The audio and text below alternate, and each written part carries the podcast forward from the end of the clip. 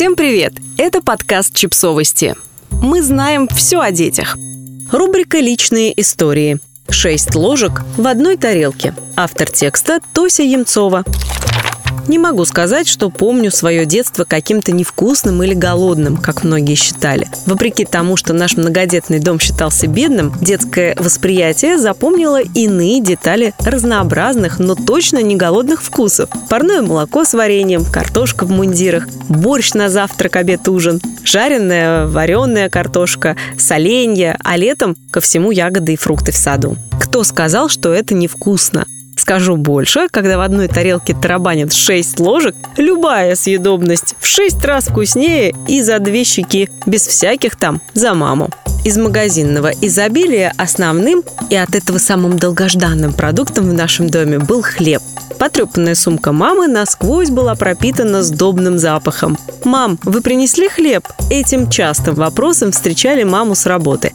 И он сходу съедался, не дожидаясь ножа. Без хлеба домой нельзя. Хоть на последние деньги, но купить. Это негласное правило выполнялось всегда. Первой задачей сидела в ее списке дня – и наши ожидания оправдывались, хотя и постный суп без хлеба частенько смаковали. Уже и не помню почему. То ли хлеб не привозили в лавку, то ли хлеб э, не дожидался супа. Как-то мама не принесла хлеб и виновата на нас, поглядев, тихо сказала «Извините, хлеб купила, но не донесла». Тот вечер по своему служебному долгу медсестры она пришла осмотреть чьего-то ребенка, а детей там оказалось трое – от года до пяти лет на самовыживании и самовоспитании, пока их мать в нирване спала на диване. «Тетя, дайте кусок хлеба. Тут не то, что делить. Хотелось встать и приготовить. Знаю, что вы ждали, но весь хлеб оставила там». А где они живут? Сочувственно любопытствовали мы. В таком же доме, как наш, старый глиняный, только перекошенный от сквозных дыр в стенах и сырости.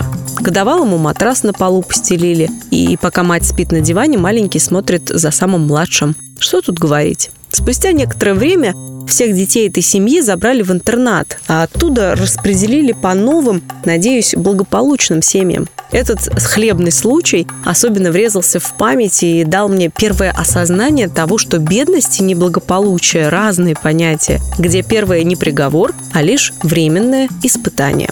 Горестно думать о неспособности накормить. Больно представить, как мать в одиночку из ничего делала вкусным каждый день для шестерых. Я даже не помню ее за общим столом. Кажется, она не ела, а только доедала. Рассуждая уже материнскими мерками о своем детстве, удивляюсь, как росли без куска хлеба к скудному обеду. При этом усилиями мамы дни детства хранятся в копилке лучших воспоминаний. Живя теперь в достатке, конечно, могу подолгу цеплять на себя погоны за личную успешность, что сделало мой дом полной чашей, но отголосок вопроса детства «А хлеб?» будет еще не раз отрезвлять, менять ход заблудившейся мысли.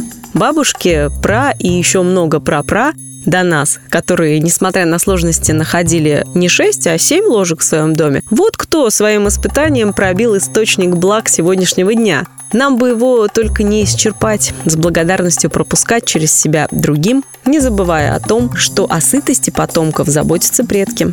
Накрываю на стол. Веселый шум семейного обеда каждый раз по-особенному умиляет.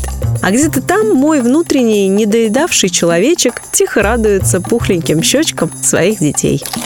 Подписывайтесь на подкаст, ставьте лайки и оставляйте комментарии. Ссылки на источники в описании к подкасту. До встречи!